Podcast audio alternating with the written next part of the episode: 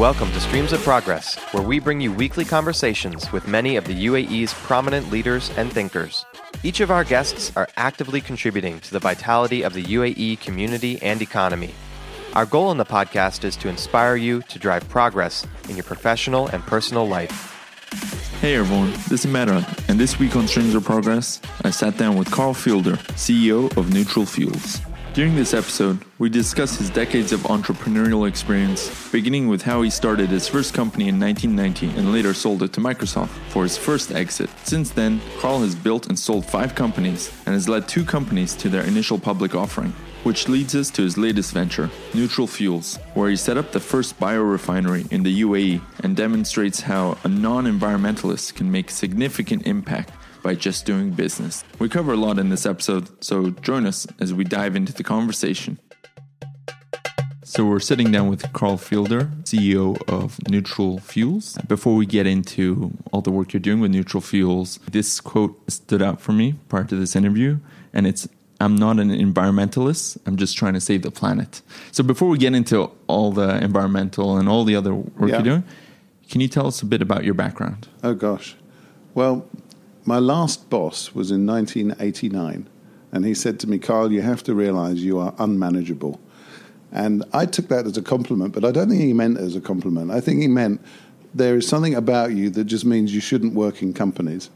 And the next year, I started my first company with six friends, and that was my first startup. It was a software company, and that went on to be fairly successful. Uh, 1990 was Gulf War One there was no money being invested by VCs. There was no way of raising any money.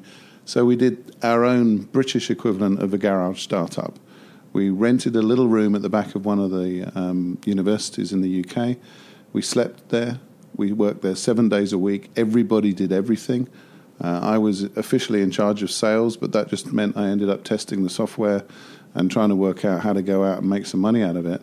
And for a whole year, not only did we not make any money, not make a salary, but we put all of our life savings into it. I went to the bank. I'm not going to tell you which bank because they might prosecute me, but I went to the bank and said I needed a new car. In those days, they never asked to see the car. So I managed to borrow money for a car that never existed. I put that into the company. I sold my existing car and walked to the uh, office. We put all of that into the company. We worked like crazy. And in the second year, we managed to find a deal with IBM and we pre sold them a whole year's worth of subscriptions to our software and got a check for a million dollars. And that was our starting money from selling our software. Uh, we kept on growing the company, we set up resellers all over the world, and in 1995 we sold the business to Microsoft. And as a startup story, I started my first company in 95 and exited to Microsoft.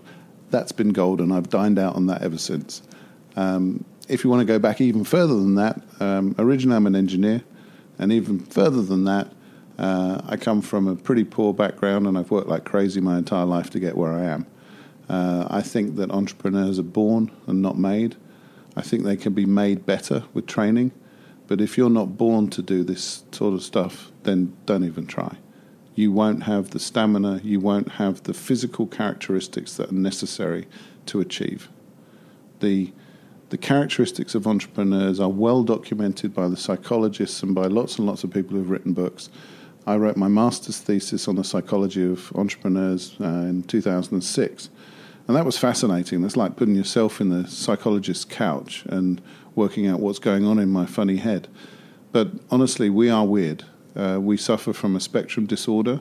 Uh, my analysis would say that there's about 3% of the population are actually cut out to be entrepreneurs. Maybe half of them have realized it, and half of them are just very unhappy bunny rabbits working in big companies.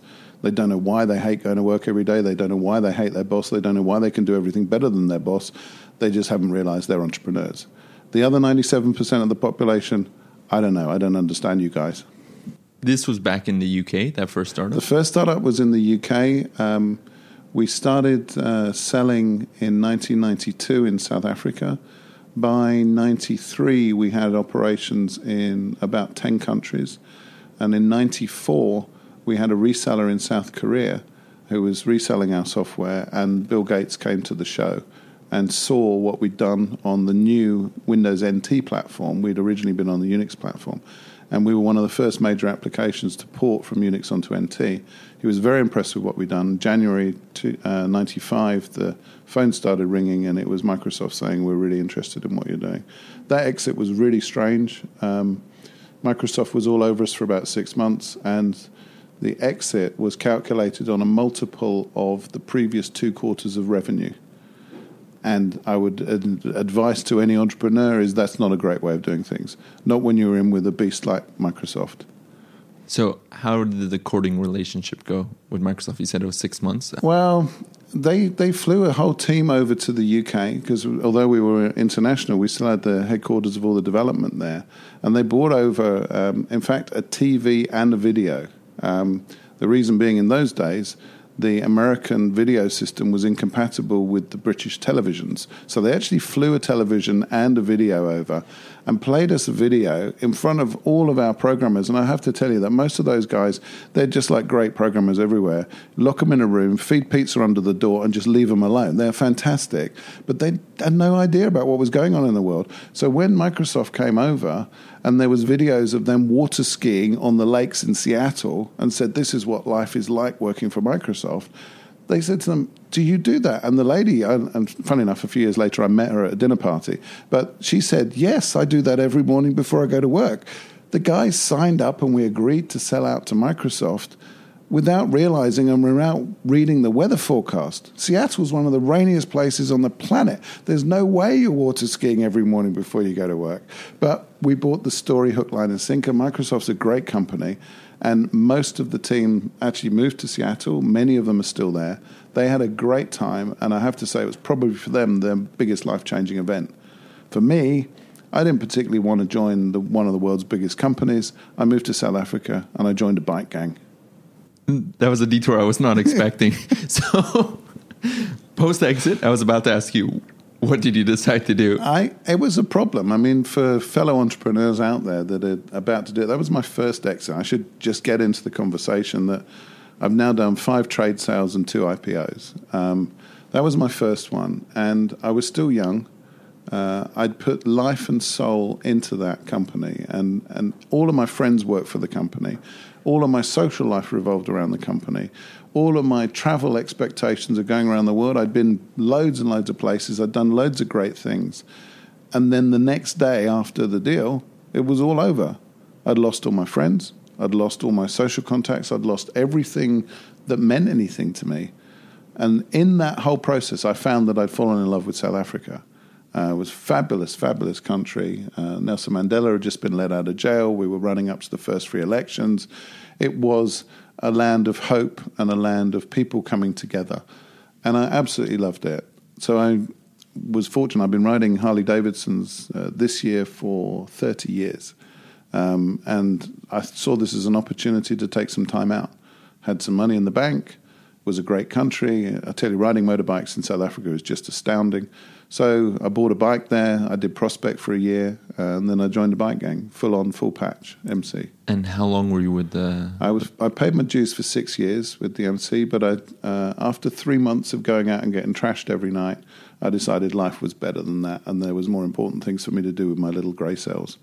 So um, it was about three months after the uh, exit that uh, I met the professor of uh, University of Cape Town of computer science and was telling him about the business that we'd just sold. And then he said, Well, what are you going to do next? Obviously, with the logical assumption I was going to do something next. And so I uh, got chatting with him. And in the end, that ended up with us hiring 12 graduates from UCT, uh, opening a, an office in uh, Camps Bay, which is the most beautiful beach area of Cape Town. Um, and then we started our second company there. Uh, put the sales office in Johannesburg. Um, we reached profit there in our, I think, our, certainly in the first six months. Um, it was it was great. Starting a business when you've got money is definitely easier than starting a business when you've got no money. Um, but that just meant that the pressure was on to grow even faster. Uh, we moved the headquarters of the company to the UK in '97. We opened up in Washington DC in '97, in Melbourne in '97, in 98, we won an award for the fastest growing software company in America. Um, And in the end, we had 13 offices on that business. And then we sold it in 2000. And that was, again, the same thing. All of my friends worked for the company. Everything I wanted to achieve, I'd done. I mean, by that company was even more successful than the first one. Uh, I flew Concorde three times. I was flying around the world first class, staying in all the best hotels, traveling everywhere I ever wanted to go to. And yet, the day after we sold it, what was I left with? I mean, okay, there's a number in a bank account, but actually that's not very satisfying. And that comes back to my point about entrepreneurs. We are weird. We're not actually motivated by money. We're motivated by success, by showing the rest of the world that they're wrong and we're right, and by proving that we can do stuff that's mostly impossible. And that's what drives us. We are truly weird people. And what eventually brought you to Dubai then? Or how many more ventures were there prior to Oh, gosh, there was a lot of hopping and skipping between uh, now and then, and a load more trade sales. Uh, grew another couple of companies, did uh, uh two IPOs um, of tech companies. In um, London? Uh, one in London, one in Johannesburg. Um, and ended up the end of 2006, we just sold an encryption company. Uh, which, by the way, if you want to take me down the route of blockchain, I could bore you senseless about blockchain, but I know more about encryption than any normal human being should actually know. Um, but anyway, the end of 2006, we just sold. Uh, my wife, three kids. We went on holiday, and she said, "Carl, you've got to do something more important than making money." Because she understands me, and because she realized where we got to, and I said, "Well, darling, what's more important than making money?" And she said, You've got three children. We're destroying the planet." The, they've just released this Al Gore video, which was the first inconvenient truth. Um, Tony Blair had just gone on the television saying it was really important that we do something about climate change. Um, we'd had uh, the IPCC first report coming out, or wasn't the first, but it was one of the reports coming out saying this is really bad. And probably the worst of the worst was, if you're British, you'll understand, the CEO of Marks and Spencers had said it was serious. Now, I mean, if it's going to affect my wife fronts, it's definitely going to be something that I need to take care of. anyway, so um, yeah, so the CEO of Marks and Spencer said that this is Plan A because there is no Plan B. We have to do this. We've only got one planet. So Sarah said to me, "Well, you got to save the planet." And I said to her, "Well, there's no money in saving the planet. Nobody who's chasing around, hugging trees, and saving orangutans has ever made any money." And she said, Well, if you think you're so damn clever, you work out how to save the planet and make money at the same time. Now, that's a challenge that I could really get my teeth stuck into. And certainly, save the planet, that's a big one. You know, build a man base on Mars, that's pretty big. But saving this whole planet with seven and a half billion people, that's a pretty big challenge. I reckon I can get my teeth into that one. So we spent, we were due to go on holiday for a week. Um, she laid down the challenge at the end of the first week. We called the airline and called the, the villa rental company and extended our stay there for another week just before that, um, I said I'd finished my master's thesis in 2006, which was a very busy time. Um, selling a company, writing a master's thesis, doing an MBA. Um, but in that thesis, I got to meet Mike Southon, who wrote a great book called The Beer Mat Entrepreneur. Um, nothing to do with beer, but it's all basically that the advice you need about starting a business can be written over a pint of beer in a pub, and it could all be written down on a beer mat. And one of his great challenges um, was that any decent entrepreneur should be able to start a business and get four people who have paid jobs somewhere else. Get those four people to quit their jobs and join you without telling them what the company's going to do. That was his challenge to any entrepreneur. And, and as I say, we're weird. So I saw that as a bit of a red rag. And so, sitting on an island in the middle of the Atlantic on holiday with my wife and kids, I called four friends and said, Guys, I'm starting a company. I'd like to quit your jobs and come join me. And every one of them said yes. I didn't tell them what the company was going to do, apart from, and I cheated slightly, I said, We're going to save the planet. So there was a thesis. There was at least a thesis. I mean, it was a pretty big, wild, hairy goal out there, but it was a, it was uh, we at least knew which direction we were going in and they all agreed. And, and I was quite astounded. And so the next day I got up early and I wrote a website for the company and rung my accountant in London and said, You've got to register a bunch of companies. And so we registered a group structure, a whole bunch of companies, got the website up and running, got everybody email addresses, re- wrote everybody an offer letter and said, Okay, here's a formal offer letter. This is how much we're going to pay. This is what we're going to do. And so by the time we got back from holiday, we'd founded a company, and that was a company called the Neutral Group Um, and the neutral group's pretty simple now. Uh, at the time, it was we didn't know what we were going to do, but now we know. Neutral group sits between big companies who need to reduce their carbon footprint and their climate change impact, and the technologies that they need to adopt in order to be able to do that. The technologies that they need tend to sit within small startups and entrepreneurial ventures, and big companies are useless at engaging with small companies. So we just sit as a bridge between those two things. That's the sort of idea.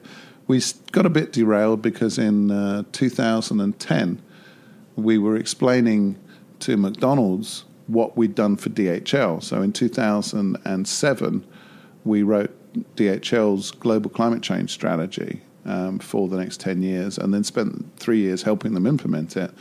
And then I ran into the McDonald's senior people and said, This is what we've just done for DHL. And McDonald's said, Well, we'd quite like you to do some of that for us, please.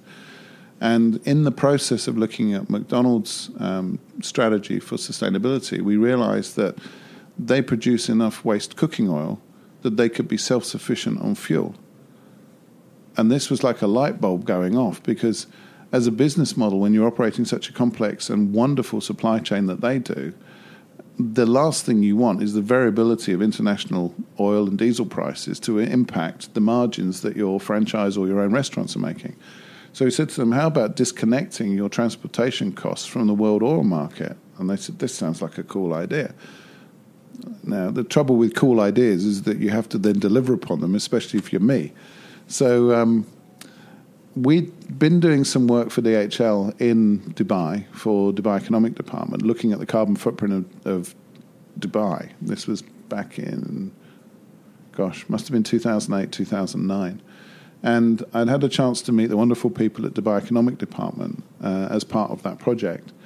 And we said to them at the time, Have you thought about alternative fuels? And they said, Well, come on, this is the fuel capital of the world. What do you mean alternative fuels? And we said, No, you know, the world's changing.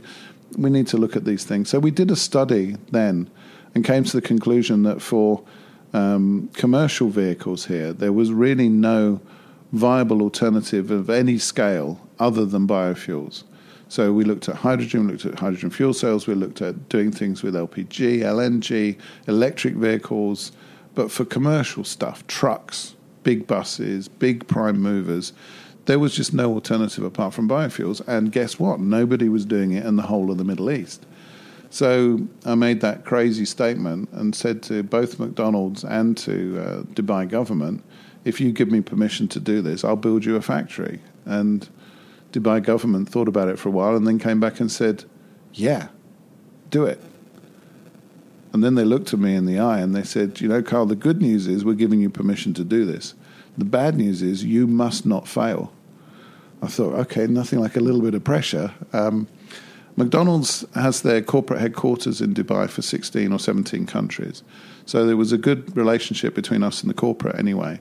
And they said, well, if you can make it work in Dubai, which has one of the lowest fuel prices in that whole region, and you can make this thing profitable and sustainable in economic terms, then uh, we reckon this will work anywhere. So prove it. So they gave us that challenge. And when you said factory, is that a biorefinery? It's what you might call a biorefinery. Um, we take in waste products and we turn out European standards compliant fuel that you can drop into any vehicle.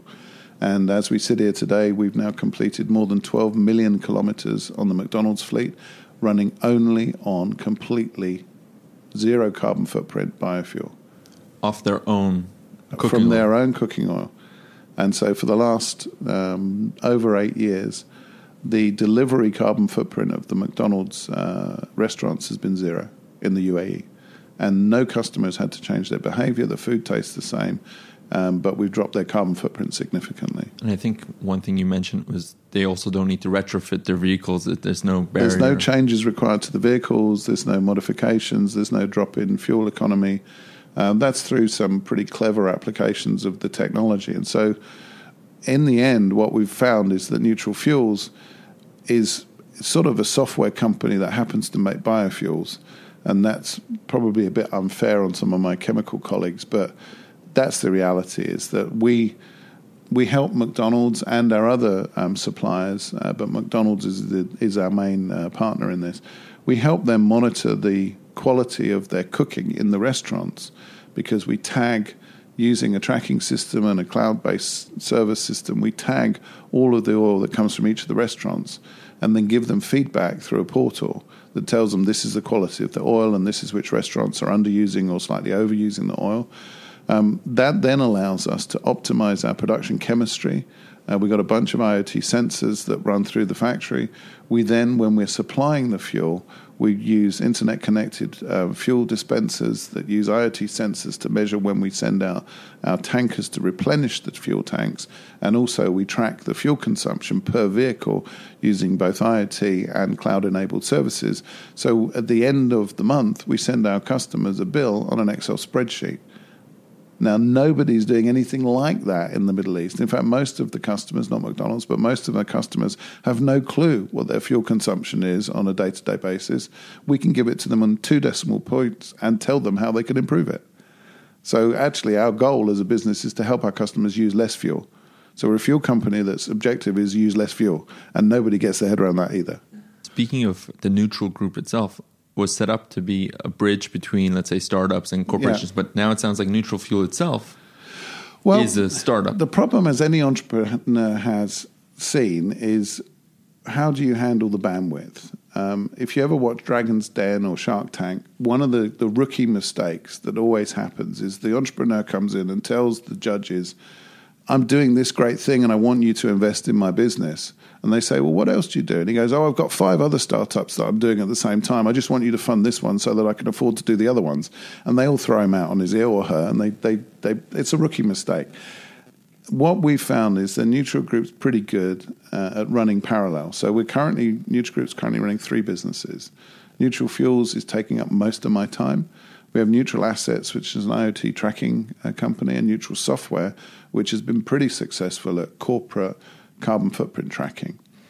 At the moment, Neutral Fuels is generating most of the revenue, so that's where most of my time is going. Uh, we'll see how we go. When we started, Neutral Consulting was taking up most of my time until DHL bought it, which was a bit of a bump in the road. It was nice. It was nice to have another exit. That was my fifth trade sale. Um, but it was never my plan to sell any of these businesses. Uh, Neutral Fuels is, has got a very clear trajectory towards an IPO. Um, we're growing very, very strongly, uh, something over a thousand percent growth in the last five years. Hit profitability in our 11th month, so it's a fairly good business model. Um, but it's definitely taking up most of my time. So that's why I get to chuck so much tech into neutral fuels, is because I've got to have an outlet for my creativity. Yeah. And at the same time, they all integrate pretty well. oh yeah, of, of, course. How you describe the factory itself, how there's IoT sensors, how Yep. The, the, bill at the end, the Excel sheet they get, everything. I'm you know. addicted to all the tech. I, I, mean, what can I say? I mean, probably I'm going to have some sort of sensor sitting on my gravestone when I'm there.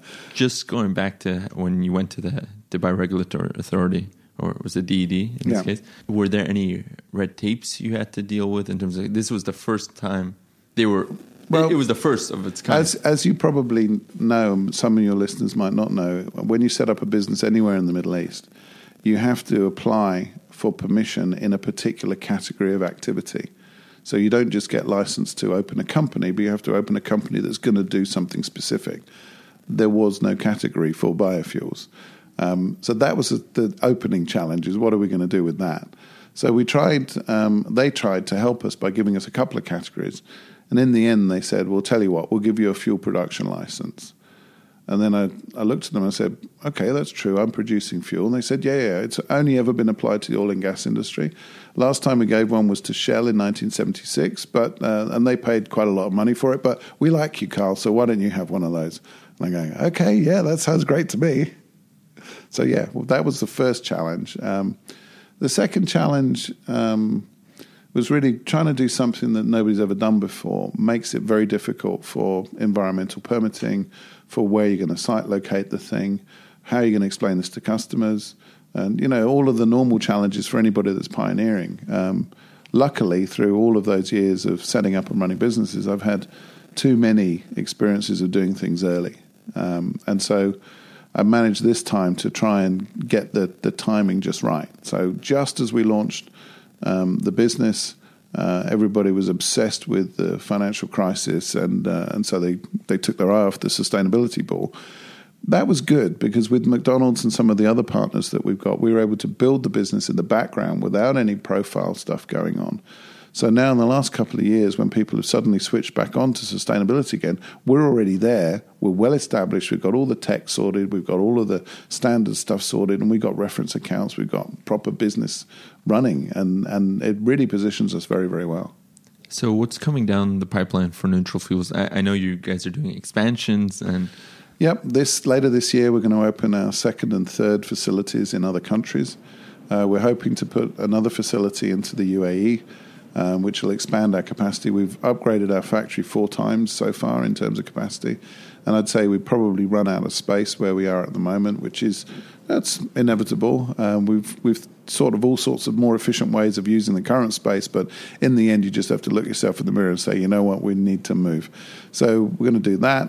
Uh, we've got some very exciting technology coming down the line using totally different um, ways of creating biofuels. Uh, we believe we're the first people in the world to successfully commercialize an enzyme based biofuel uh, that meets all the standards, and we managed to achieve a 93% yield on it, which is like 20% more than anybody else. All of the tech, all of the chemistry for that's been done in the UAE, and surprisingly, all of it's been done by Arabic ladies. Uh, we're really keen on the diversity um, agenda here and showing that you don't have to be a boring guy uh, with a weird haircut to get on in, in an engineering style company. Um, as you can see in the office where we're sitting at the moment, everybody else is a lady. Um, and uh, I like that type of environment. It suits my style. Um, but it also works well because they're just wonderful employees. They're wonderful members of the team. They contribute so well to the business. Just to clarify, right now in front of us, there are about four different fuels or biodiesel um, yeah, you got uh, three different fuels there. Uh, one of them is our pure B100 biodiesel. Uh, that is made to the European standards using European equipment and indeed some of the chemicals we have to bring from Europe as well. Uh, but we sell that here in Dubai. It's made from the waste of Dubai and uh, processed and sold into Dubai. Then next to it's one that we blended with regular fuel, and that's actually our most popular product. We sell that to all sorts of people. Um, that's meeting the European normal diesel standard, which by law in Europe has to have 5% biodiesel blended into it automatically. Then we've got an example of our uh, enzymatic biodiesel, and that sample is actually made from the equivalent of human poo. Uh, yes, I did say poo. Um, sewage, if you don't understand my English uh, version of it.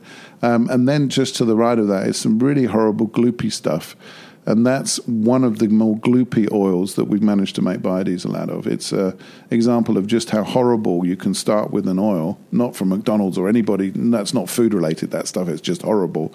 But we can still make a great fuel out of it because we've got really good chemistry. Is that all happening at the same biorefinery? Yep, all happens in the same place, um, using, in fact, the same equipment, which we've managed to heavily modify because we like tech and we like uh, doing that sort of thing. Um, we have a lot of fun doing what we're doing. I, I think um, over the years, as I said, I've been running businesses for a long time, and I often get letters and comments and emails from people saying that I've ruined their career. Why do you say I've ruined your career? They go, because I'm never going to work anywhere again that's this much fun. And that's what I've tried to, to bring forwards. I mean, starting and running a software company in the early 90s, that was a fun time. I mean, you probably in looking at you can't remember what it was like, but can you remember? A, you, you can't even imagine a world where you create a spreadsheet on one computer. There was no way of sending it to another computer, and even if you could send it, it wouldn't be readable on the other computer. You know that where we are today with WhatsApp and all the rest of the messaging and the way we treat technology, it was totally different. It was prehistoric, um, and that coming from that to being able to apply some of my better ideas on tech into such an, established business as the fuels business has really allowed us to, to make great paces forward. And, and certainly we've differentiated. Uh, I can't see how anybody can catch us. I'm not being arrogant, I'm just being factual. Because nobody in their right mind who runs a fuel business would spend as much money as we do on tech. They just think, no, no, no, no, no. This is all about how much per litre you can charge for the fuel and how cheaply you can make it. And I'm into a value proposition of saying, actually, I, I want my customers to use less of my fuel, but I want them to make more money. And so that's what we spend a lot of time on is how to make our customers more efficient, how to make them happier. And of course, if they're happier and they love the tech, they stick with us. So we have an incredibly sticky, in both literal terms and in both uh, economic terms, we have a very sticky proposition. You just hinted at the team as well, the diversity in your team. As a serial entrepreneur, let's say, how do you go about finding the right candidates or building up the team? That's a real challenge, actually. The first couple of startups I did, I followed a not to be necessarily recommended route, but I'll tell you what we did. First of all, we hired all our friends. And then we hired all our friends of our friends, and then we hired the friends of their friends. And in the second startup, we got up to over 100 people without hiring anybody we didn't know. And that meant we all knew each other. And in my uh, MBA thesis, I looked at a double axis analysis, which looks at um, sociability um, and shared purpose. It's a, something called the Goffee and Jones uh, matrix. And sociability means do you actually like the people that you work with? And shared purpose means do you all agree on what the company is doing? And I've used that matrix to analyze businesses since and to work out what did and didn't work about them. And I've had businesses where everybody loves each other, but they haven't got a clue what the company's about. Now, in the early days, that may be okay, but when you've got an established business of 100 people, it, you better all know what you're doing. I've also worked in a couple of companies. I did a, a couple of um, fixer uppers in uh, 2004, 5, 6, where I was helping VCs who'd invested in companies. They put too much money in and they didn't know what they were doing, and they were in their third, fourth year of operations and still hadn't made any money. So I went in to fix them, and I found this one brilliant company where everybody knew what the company was doing, but they all hated each other. And so that was like the opposite extreme. And so there's this magic quadrant in the top right hand corner where everybody loves each other and they all know what the company's doing. And when you can achieve that, it is brilliant. Nobody wants to go home at night, nobody's stressed. In fact, at the weekends, you invite all the rest of everybody over to your house for a barbecue and you end up talking work, but talking work in a more relaxed environment so you get to solve problems in a better way. And it generally makes the whole culture addictive. And that little bit of, of that sort of startup culture that I know is very prevalent in Silicon Valley and in other places, I've managed to transplant to Johannesburg, Cape Town, London, and now into Dubai. And I love it. I, I don't imagine how anything else could work in any other way. When you started your entrepreneurial journey, were there any role models you tended to look to? That's a great question, and and yet a fairly standard question for anybody who's in my shoes. Um, I, I could probably list more the people that are standard role models that I really don't like. Um, and and I suppose that that's the most honest answer is that actually I don't really admire that many people anymore. Uh, they say you should never meet your heroes, and I've met quite a few of those classic answers to your question. Some of the sort of more famous entrepreneurs who've been there and done it, and I found them to be brilliant in some ways and hugely flawed in other ways. And I've always wanted to be more of a well rounded human being. Um, and as I mentioned to you before we started the interview, for, for years and years and years, I've been a lead singer in a rock band. And for me, that's about having the left brain and the right brain working simultaneously and being able to do more creative things than just run a business and inspire people. And, you know, funny enough, uh, last month, I played a huge gig um, with my full band, and we had a huge lighting system and a great sound system, and it was fabulous. And the next week, I walked out to 1,500 people at an Oracle conference to do a keynotes for them. And the two things in my head are the same. This was me putting on a show for a really great audience that were actually taking something away from it. They were having an experience.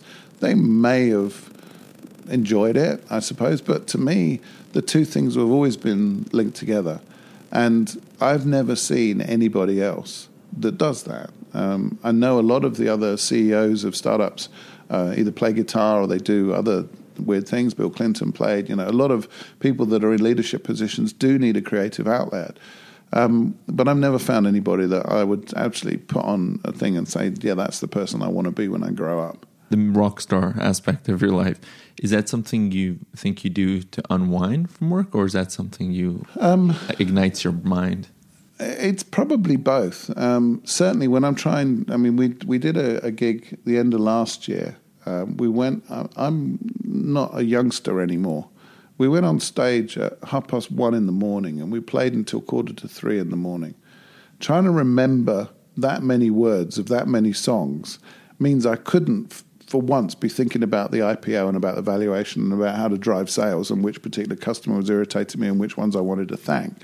I had to be thinking only about what I was doing at that moment. So, in that way, it was a way of switching off part of my brain and letting it go and do something else. Um, I do find it very, very stimulating. Um, and I have to say, it gives me a good reason to stay fit we video most of the gigs, and also I've got a lot of friends that come to the gigs. And there's nothing worse than having some guy up on stage that looks like a fat bastard, and then you watch the video afterwards and you think, "Oh my god, why did I put those pair of jeans on? I really shouldn't have been doing that." So it does keep me fit.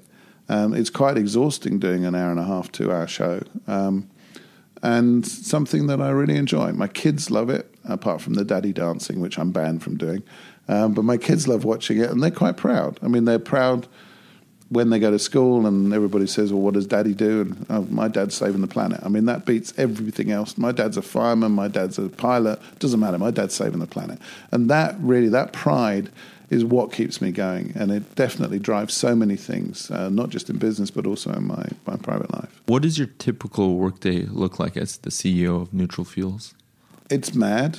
I'll tell you, one of the things about the weird people that are entrepreneurs is that typically we don't sleep very much. Often I'm up at four o'clock in the morning, um, normally doing stuff, uh, irritating the rest of my team by sending them emails about things that I've just decided they need to do or things that are really important to me. Um, I tend to, to then go and have a shower about six. Um, normally, take a little while to spend with the family while they're waking up. They're wandering, they're wandering around all bleary eyed, and I'm already bushy eyed and, and, up and doing stuff. But uh, then spend a bit of time with the family. Try and get to the gym for eight. Um, try and spend an hour in the gym. Get to the office with a coffee. Definitely need my coffee. Um, and I'll probably only be in the office maybe one or two hours a day.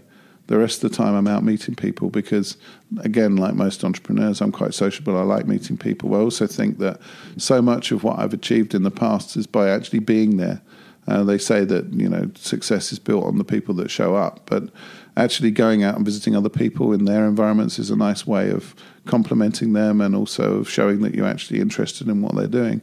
Um, and that gets more done. Um, I spend quite a while um, out. I, I, don't tend to eat lunch.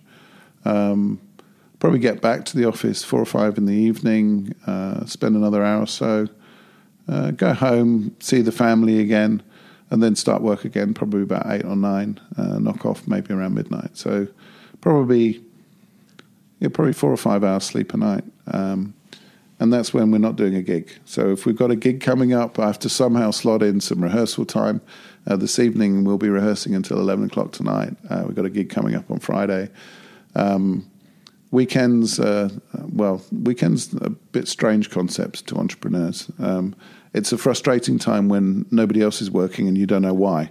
Um, that's sort of the way it works. I mean, the great thing about living in in Dubai is that we work a, um, an, an Arabic week. So Thursday, most people go home. But Friday, I've got all those people in London to talk to and everybody in the States to talk to. So Friday, I can work.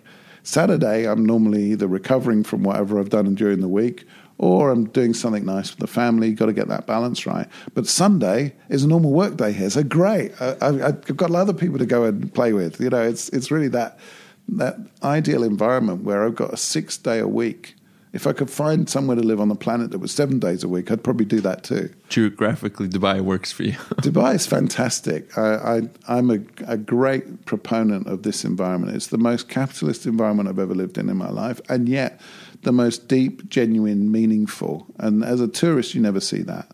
Um, before we moved here, I remember I bought a really nice car in the UK. And about second week into buying the car, somebody took a key and went all the way down the side of my car. And when I drove in the kids to the school um, a couple of days later, I overheard some of the other parents saying, Look at him in that flash car. I bet he stole it, or I bet he hasn't paid his taxes. I pay lots of tax. Um, I, I bet he'd done something wrong in order to get such a nice car. When I moved to Dubai, I bought the same car, just with the steering wheel on the other side. And my neighbor came over to me and he said, That's a really nice car. Can you take me out for a drive? And that's pretty much the difference in attitude. Here, if you're successful, people pat you on the back and say, Great, good on you, really happy for your success. The tall poppy syndrome in the UK, Australia, some of the other countries, if you're successful, they hate you. And I like being liked more than I like being hated. Also, the business environment here is very much a case of if you want to do it and it's legal, get on with it. And we'll just encourage you and you can get on and be successful. And although there is a little bit of red tape, uh, most of that's necessary to make sure that people don't do stuff that's completely crazy and illegal. Um, but it's definitely the most forward-looking and fast environment I've ever been in. I've I've lived and worked. I think the the kids did a survey at school, and they reckon that I've worked in 47 countries and been a, uh, founded companies in more than 20. And this is the fastest place I've ever been, and it's just brilliant, absolutely fantastic. But even with the red tape, as you said, they're willing to work with you to come up oh, with that sure. new activity. It's fantastic. If you run into red tape here, that's just an opportunity for another cup of coffee and another conversation. Because actually, people are fascinated, especially in the government, because they genuinely want to improve everything. So you sit down with them, you say, Hey, I've run into this bit of red tape. They say, Cool, you're the first person that's told us about this red tape. How can we get rid of it? Or what, what's it stopping you from doing?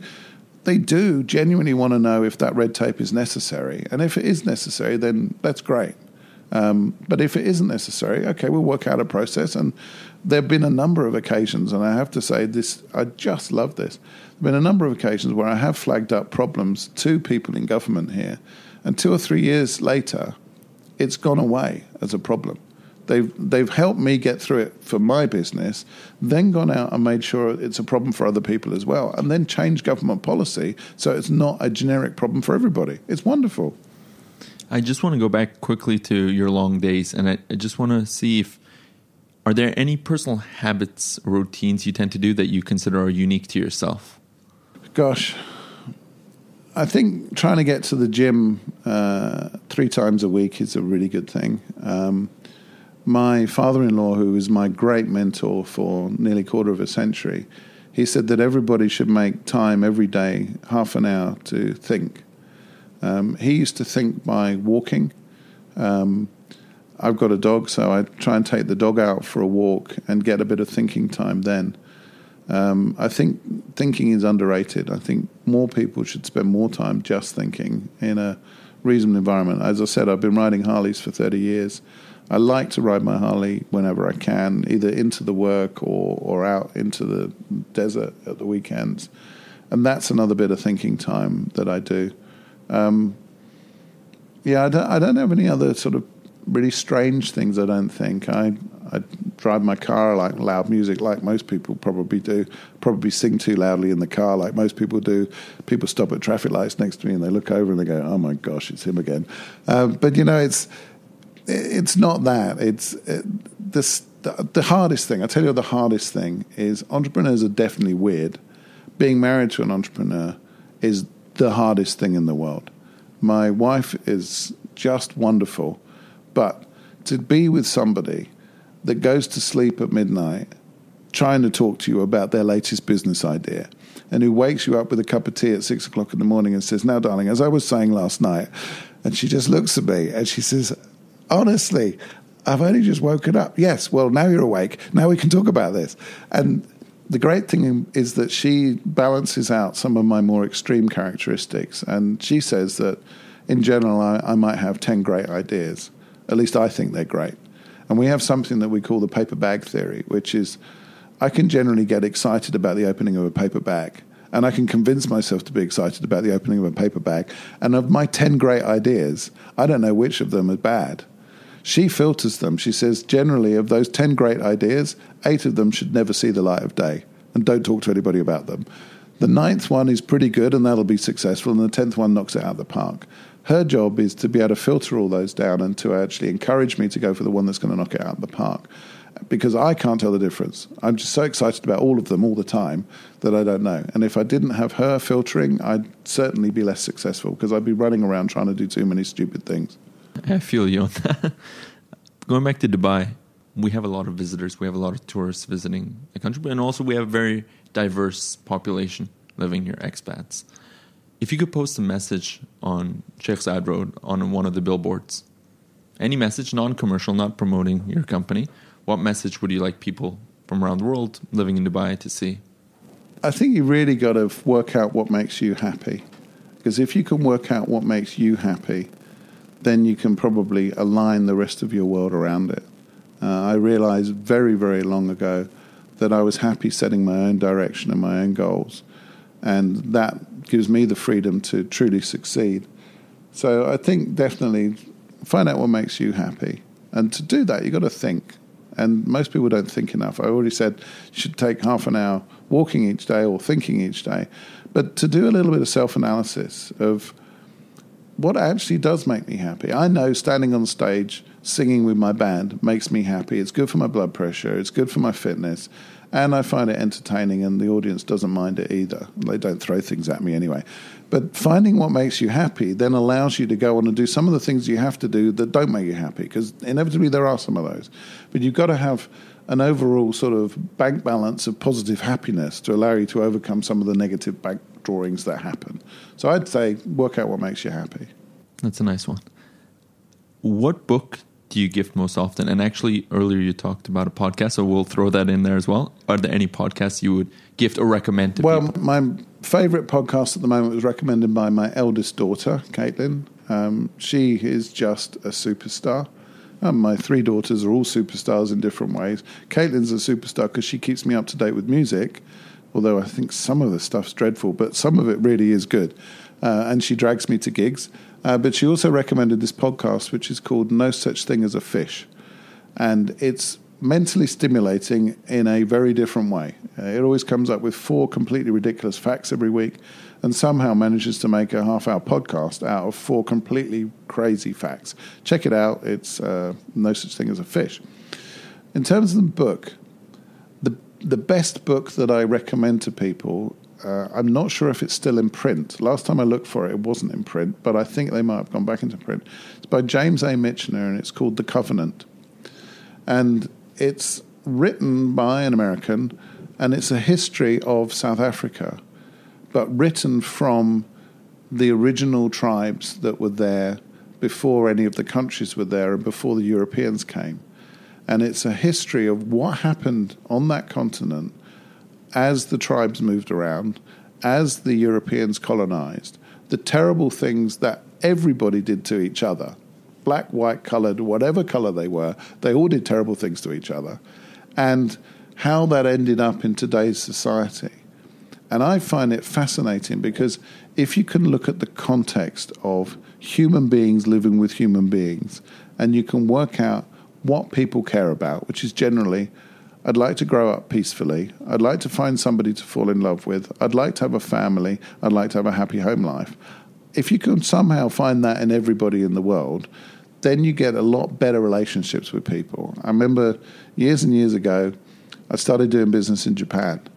And as a Brit going to Japan, people said to me, Have you read the the book on Japanese business? Do you know how low to bow? Do you know how to shake hands? Do you know when to nod? Do you know what to do? I said, I'm not interested in reading any of those books. Now, this is me being a contrarian as well, but they said, Why? I said, Because they are humans. As a human, I can relate to humans. And what I found in Japan was here was another island nation, proud of a, more than a thousand years' heritage who had not been conquered in a thousand years and who were desperately worried about an invasion of Starbucks and other types of influence that were changing the way that their thousand year old culture was working. And funny enough, that's identical to the UK. We're an island nation, we've got a proud thousand year history, and we don't like the way that our nation is being changed by different outside influences. Now, whether or not that's happened, isn't happening, or whatever, it gave me something common to talk to those people about. And then after we'd broken the ice, it turned out they only cared about finding somebody to love, settling down, having a family, and all the normal things. And so, yeah, business is important and business is business, and you're going to have tough negotiations and you're going to do these things. But when you boil down to it, you can sit down over a cup of tea or whatever is your fancy and talk to somebody about humanity and about people. And that, for me, has been the biggest thing going around the world. So, The Covenant by James Michener, it shows how that continent started and how people did terrible things, and then people came through it all. And I think that's my great hope for the future is climate change is real, it's serious, and it's happening.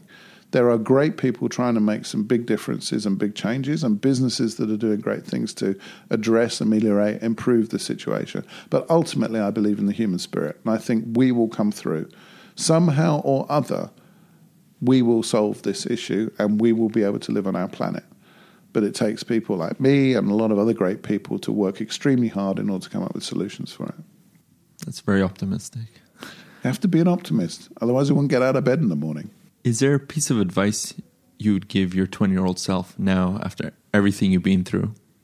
I think believe in yourself. I think that entrepreneurs naturally do. I mean, Schumpeter said in 1943 that um, entrepreneurs are defined by having an irrational self belief, something that literally, if you analyze why do they believe in themselves, it doesn't stand up to scrutiny.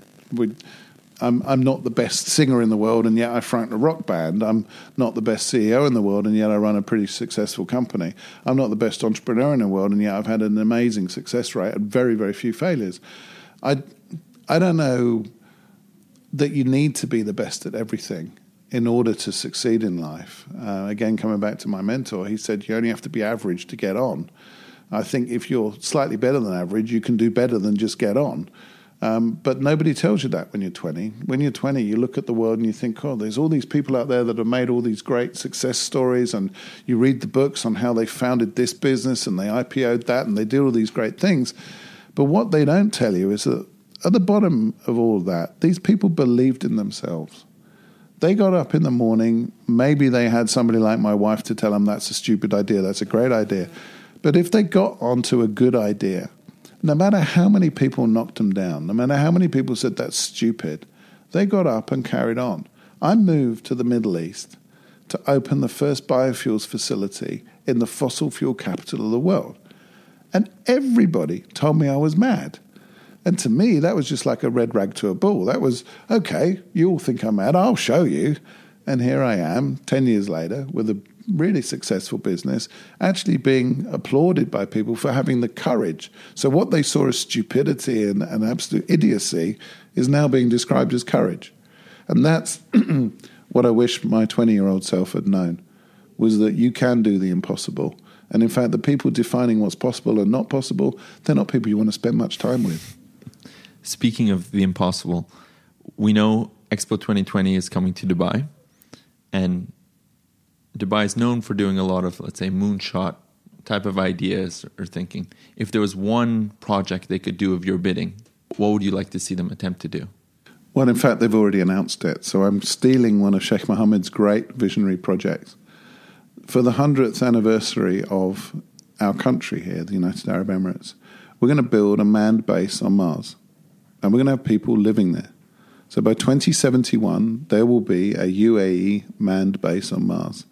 And that, for me, is one of the most inspirational, visionary things that I can ever imagine. And that's what I would like to see happen.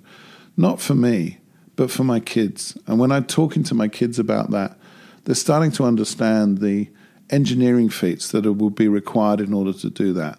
The amount of sustainable technologies that would have to be created in order to operate in a very, very different environment effectively a planet that is almost that has almost been destroyed, and we're now trying to repopulate it. We will have to learn so much and invent so much to be able to succeed on Mars that that will have such positive benefits on this planet, and that's what I think we should be aiming for. You're right. There's so many different industries that need to be disrupted, or at least pushed to the nth level to achieve what, what that Mars shot well, exactly. I mean, if you come back to the United Nations report the end of uh, last year, they said effectively we've got 21 years to stop using fossil fuels. If you're on Mars, there aren't any fossil fuels. So you've got to somehow come up with a livable environment with power and with everything that you need to support a colony without using any fossil fuels. So that is part of the trajectory, is part of the reason. And the smart thing about the UAE, the smart thing about the UAE is the government has realized that the petrodollars today are a down payment on the non petrodollars of the future. And that is such a visionary and optimistic way of looking at the resources that have been God given to us here that we can actually use for the future. Are there any last words of wisdom you would like to share with our listeners? I'm not sure I've got any words of wisdom, but there's a whole bunch of stuff that I've learned over the years. I've learned a load of things that don't work. Um, I, I, certainly think that uh, I've had an interesting career so far. Uh, I think, scarily for most people, I reckon I'm about halfway through my career at the moment. I'm trying my best to make sure that I beat my two grandmothers, who both were 102 when they were uh, when they were dying. Um, I think the the the, the key points um, that we've already said. People should think a bit more. People should do what that makes them happy. Identify what makes them happy, and go for a good long walk every day. And if you happen to be capable of it, sing in a rock band. Lastly, where can our listeners go to learn more about yourself or Neutral Fuels? Well, the best place to pick up on me at the moment is LinkedIn. Um, so I'm Karl Feilden. You can find me on LinkedIn. Like many entrepreneurs, I have a strange name, Karl with a kicking K. Uh, Feilden is F E I L D R. Or you can find me on Facebook, Karl W. Feilden. You can find me on my website, karlwfeilden.com. Um, I'm like a sort of one of those bad things. I just keep going around, and around, and around. You, are going to find me somewhere. And and you know what? I'm I'm happy if everybody wants to do that. That's just great. Well, thank you, Karl, for being on the show. I forgot. Yeah. www.weplayrock.com. That's What's where that? you find my band. Okay. well, thank you. Thank you very much. You can find this episode's show notes on our website at streamsofprogress.com slash neutral. We'd love to connect with you, so follow us on Facebook and Instagram or reach out via our website. If you can please take a few minutes to give us an honest rating on iTunes, this really makes a huge difference and improves our ability to reach more people in the UAE and beyond. We hope you enjoyed the show and look forward to seeing you next week on Streams of Progress.